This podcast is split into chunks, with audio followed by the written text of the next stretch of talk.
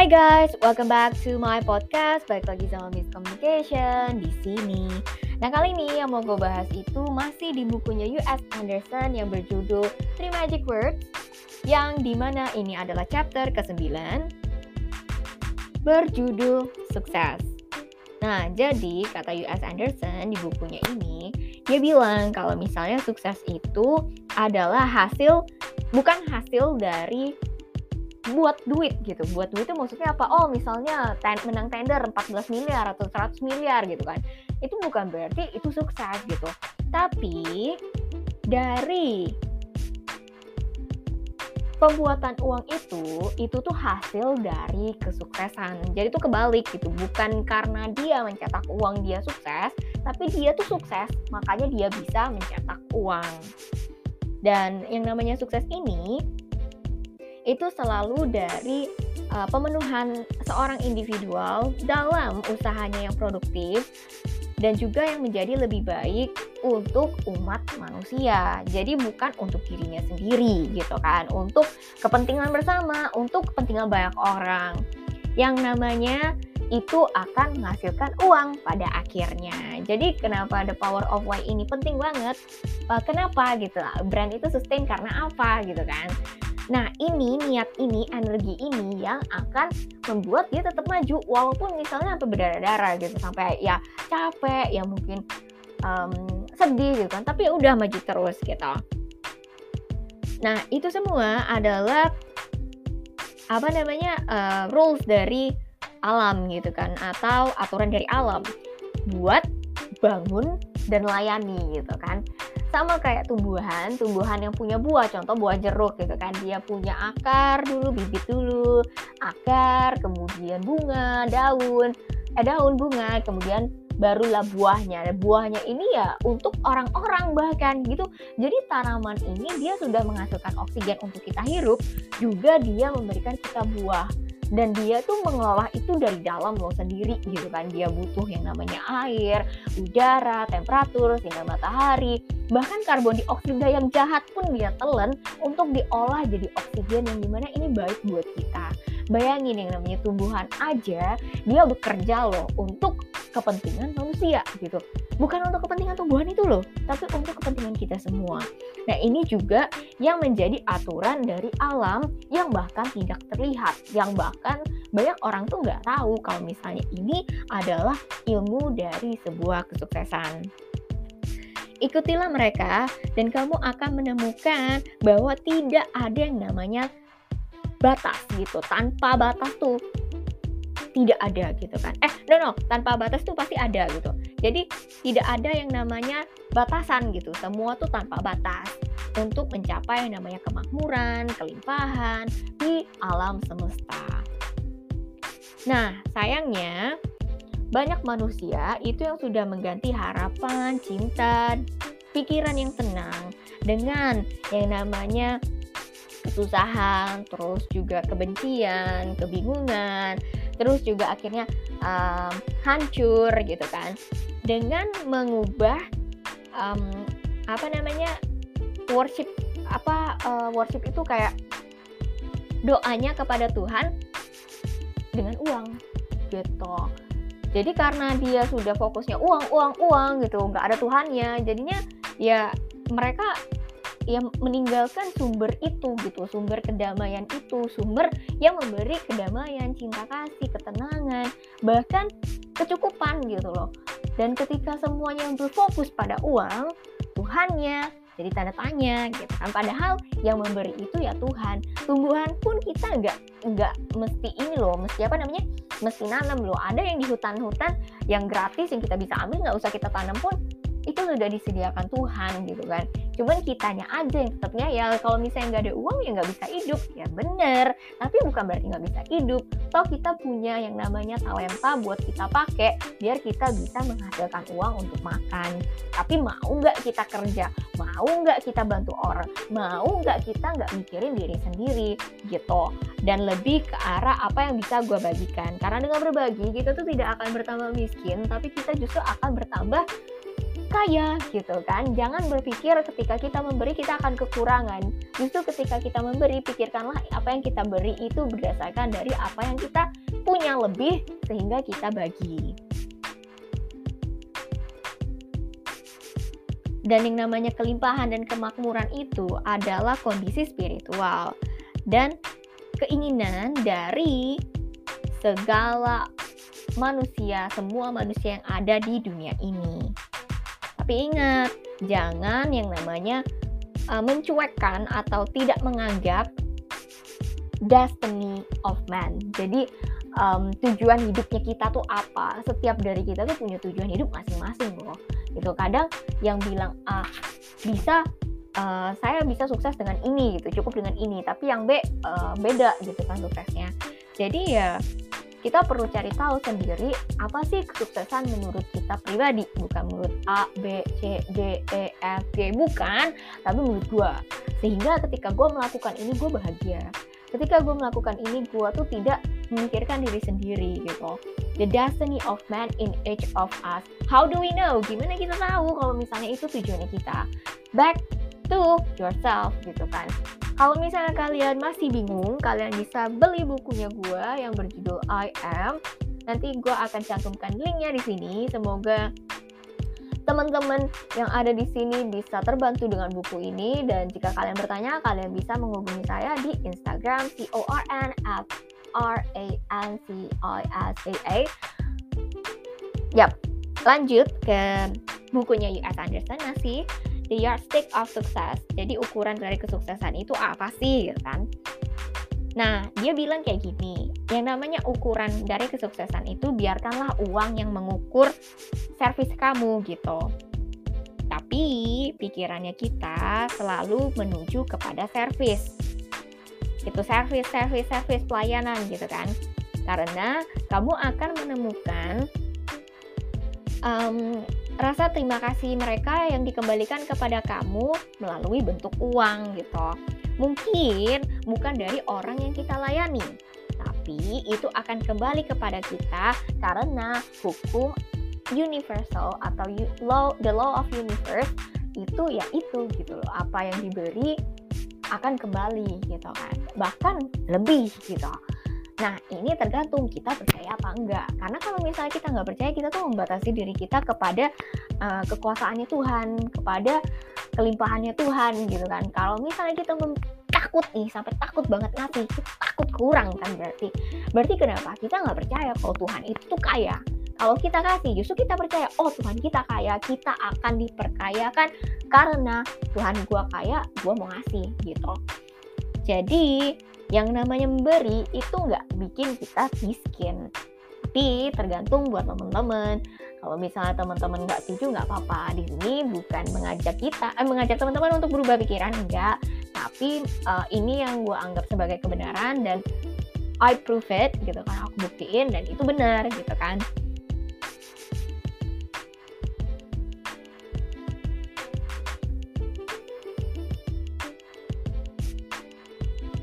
dan dari apa yang kita berikan kepada dunia kita tuh bisa mengambil uh, kepuasan dari pelayanan itu.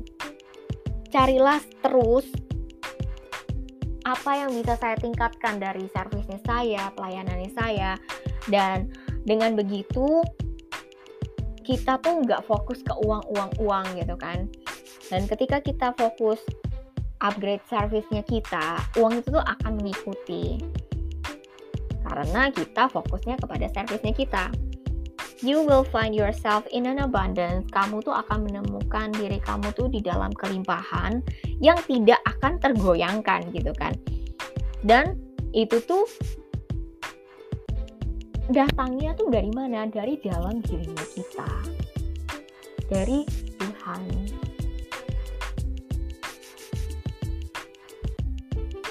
Yang di mana ketika seseorang ini berkontribusi eh, berkontribusi nih kepada yang namanya kemakmuran maka dia yang akan memakmurkan dirinya sendiri.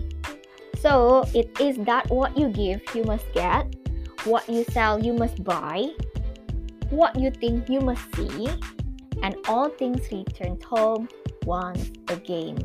Jadi tuh gak usah takut karena apa yang kita bagikan itu akan yang kita dapatkan apa apa yang kita jual nih ya kita tuh harus beli gitu loh. Ketika kita menjual sesuatu, kita tuh pasti akan beli sesuatu. Ketika kita berpikir sesuatu, kita tuh pasti akan melihat sesuatu. Dan segala sesuatu akan kembali ke rumah sekali lagi. Jadi tuh, hmm, gue setuju banget sih ketika dunia itu tuh dibilang sama Columbus bulat itu bukan kotak gitu kan. Dan ketika ini bulat dan berputar, berarti hukum universe juga akan berputar gitu kan. Maksudnya dalam artian gini, roda akan berputar. Orang kaya ada yang tidak selamanya kaya gitu kan. Karena apa? Karena berputar gitu. Tapi ketika orang kaya ini tahu yang namanya the law of universe, dia akan mengikuti itu dan justru malah akan bertambah kaya gitu kan. Aneh kan kalau misalnya um, teman-teman lihat ya, ada mungkin uh, orang-orang di sekeliling kita yang yang tadinya kaya dia jadi nggak kaya gitu. Yang tadinya kaya malah tambah kaya gitu kan. Kok bisa gitu kan? Padahal dibilangnya kan apa? Uh, semua itu ada hukum alamnya gitu kan. Kok ini bisa uh, dari kaya jadi miskin tapi ini dari miskin jadi kaya gitu kan? Roda berputar dong. Yes bener roda berputar. Tapi kenapa ini yang makin kaya tambah ke makin kaya gitu kan? Karena dia tahu sistem dari hukum universe gitu hukum dunia gitu kan apa yang dia bagikan berarti lebih banyak daripada apa yang dia dapatkan. Dan itu yang mungkin membuat dia bertambah kaya. Kenapa? Karena dia dekat dengan source-nya. Source-nya siapa? Tuhan gitu. Bukan berarti dengan begitu gue bilang kalau yang ini nggak dekat sama Tuhan. Enggak gitu. Tapi bisa jadi itu adalah ujian atau mungkin apa yang ditaburnya dulu di tuanya sekarang gitu. Karena yang hukumnya alam, ya hukum tabur tuai, hukum apa yang diberikan akan kembali lagi. Oleh sebab itu kita perlu berhati-hati ketika memberi, ketika berbagi, dan ketika um, berpikir, berkata-kata, dan bertindak. Karena itu juga everything will return home once again gitu segala sesuatu akan kembali ke rumah sekali lagi dan jangan berpikir ya ketika gue ngomong kayak gini gue mulus gitu enggak enggak juga tapi apa yang gue bagikan di sini, gue sangat mengharapkan ini bisa menjadi berkat buat teman-teman sekalian yang mendengarkan. Karena ini adalah jawaban yang selama ini gue cari dan gue tuh seneng banget ketika gue dapet kayak gini gitu. Dan ini tuh jawaban yang di mana gue tuh ngerasa, oh ini maksudnya gitu. Dan itu bener-bener bikin gue tuh jadi kayak ya sekali lagi ngerti arti kehidupan itu apa. Dan ketika kita menginginkan uang itu karena kita tuh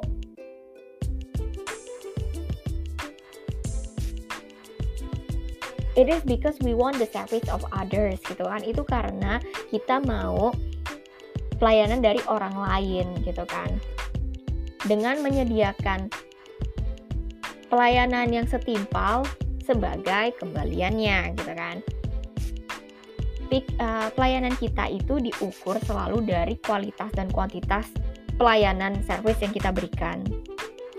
Dan uang itu adalah ukurannya untuk mengukur service yang kita berikan. Tidak ada manusia yang di dunia ini bisa mengayakan dirinya tanpa mengayakan orang lain.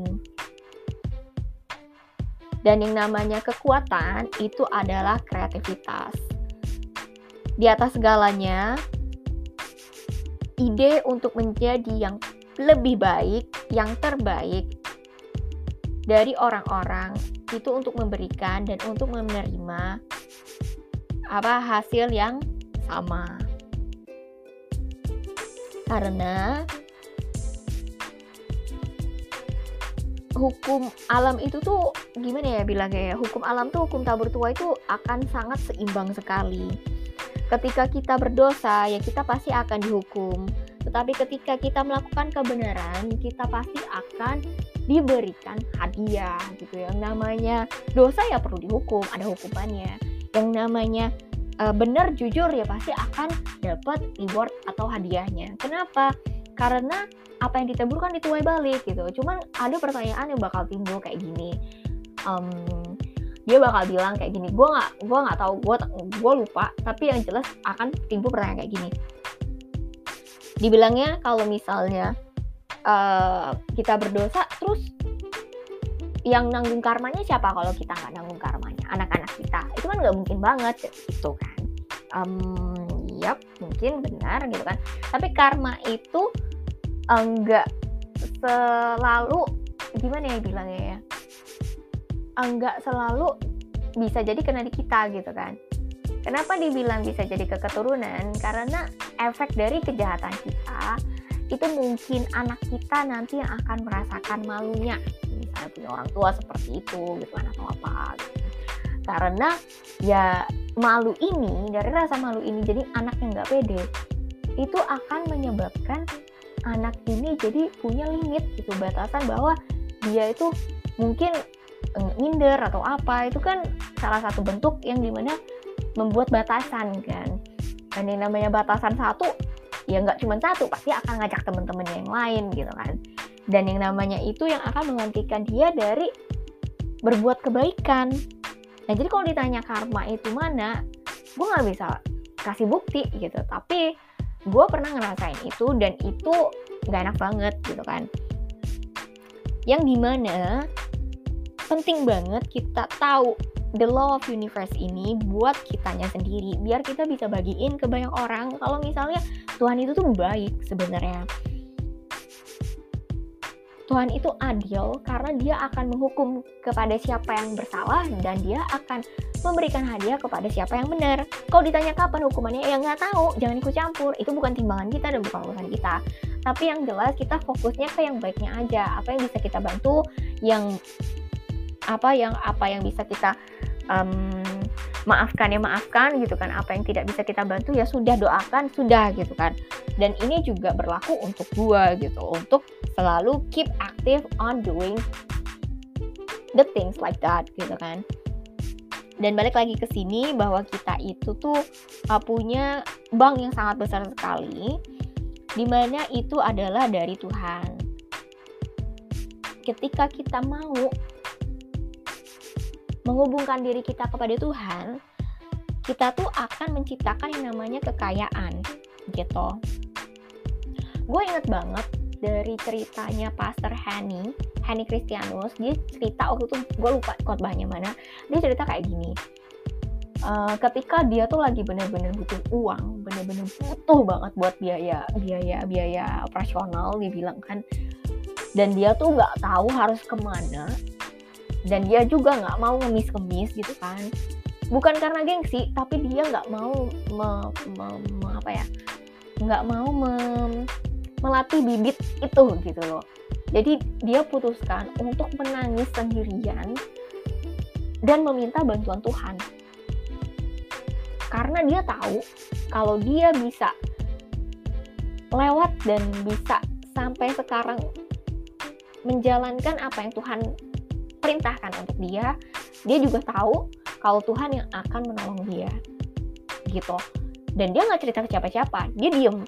Tapi dia berdoa, dan ketika dia berdoa, tiba-tiba Tuhan itu tuh entah kasih ide, entah kasih orang yang bener-bener uang yang bahkan lebih dari yang dia minta.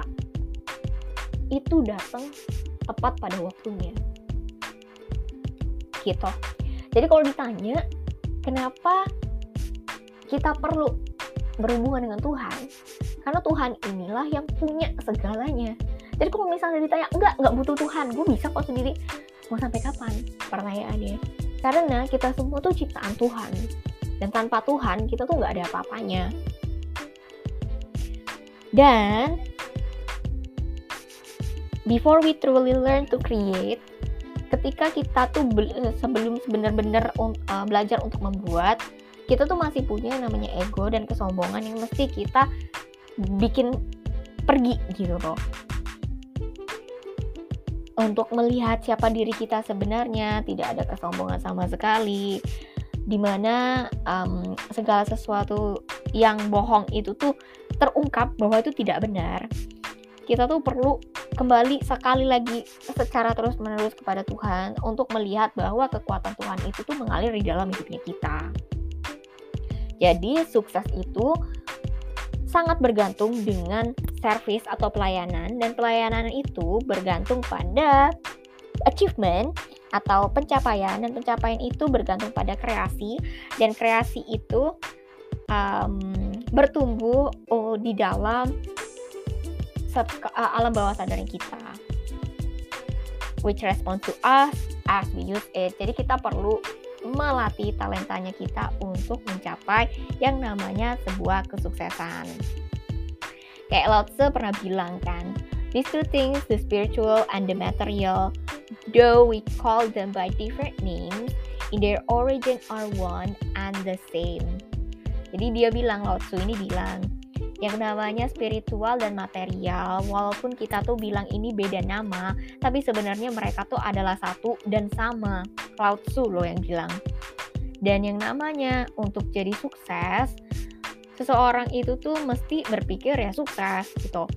Dan untuk mengelilingi diri dia dengan kelimpahan dan berpikir kelimpahan gitu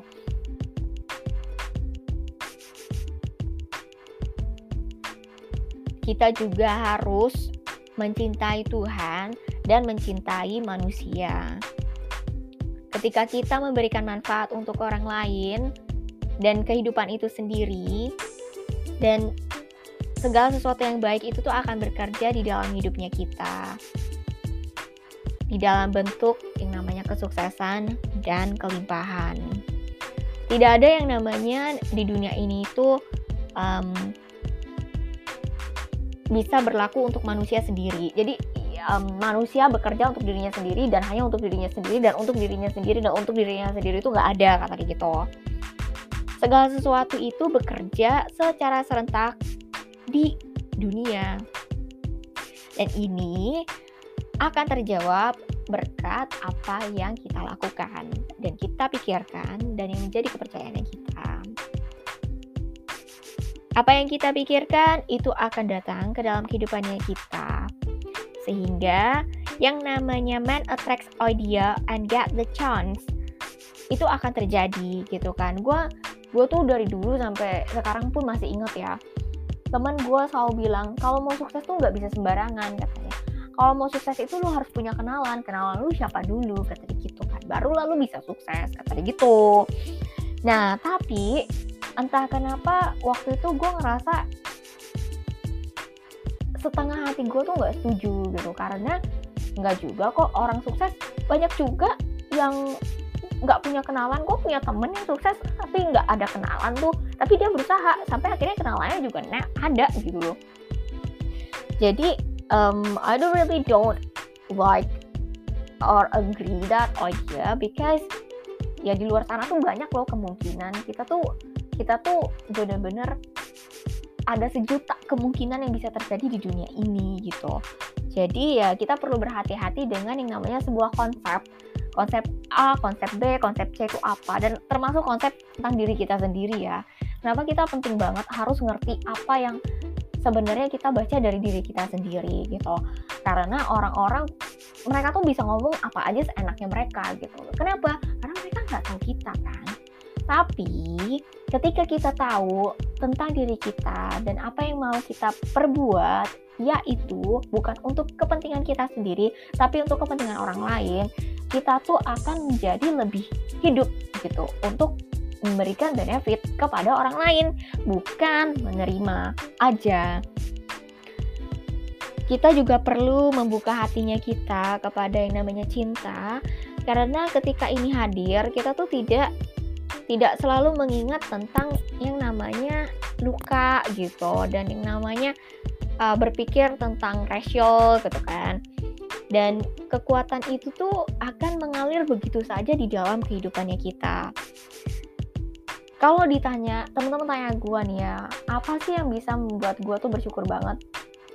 Karena gue tuh tahu hal kecil apa pun yang terjadi di dalam hidup gue itu tuh yang akan membuat hal besar juga terjadi di dalam hidupnya gue contoh nih hal kecil yang bisa gue bersyukuri setiap hari itu gue bisa nafas gitu kan. Mungkin menurut teman-teman itu hal yang biasa aja. Tapi kalau misalnya kita mau lihat banyak loh di luar sana yang mungkin lagi sakit yang butuh nafas. Di rumah sakit berapa banyak orang yang butuh nafas gitu kan. Dan ketika kita pilek sekalipun sampai lubang eh sampai lubang salah satu lubang hidungnya kita tersumbat gitu kan kita pun ngerasa susah tuh susah apa tuh susah nggak enak banget kan dan kenapa kenapa nggak bisa bersyukur gitu? Walaupun ini diterima secara cuma-cuma tapi setiap nafas itu tuh berharga banget. Kenapa gue nggak bisa bersyukur untuk hal itu gitu? Di luar sana banyak yang mau bahkan gitu kan. Dan itu tuh yang bisa menjadi sesuatu yang perlu kita lihat dan kita syukuri setiap hari. Karena dengan begitu kita tuh akan mendatangkan banyak kemungkinan-kemungkinan baik di dalam hidupnya kita.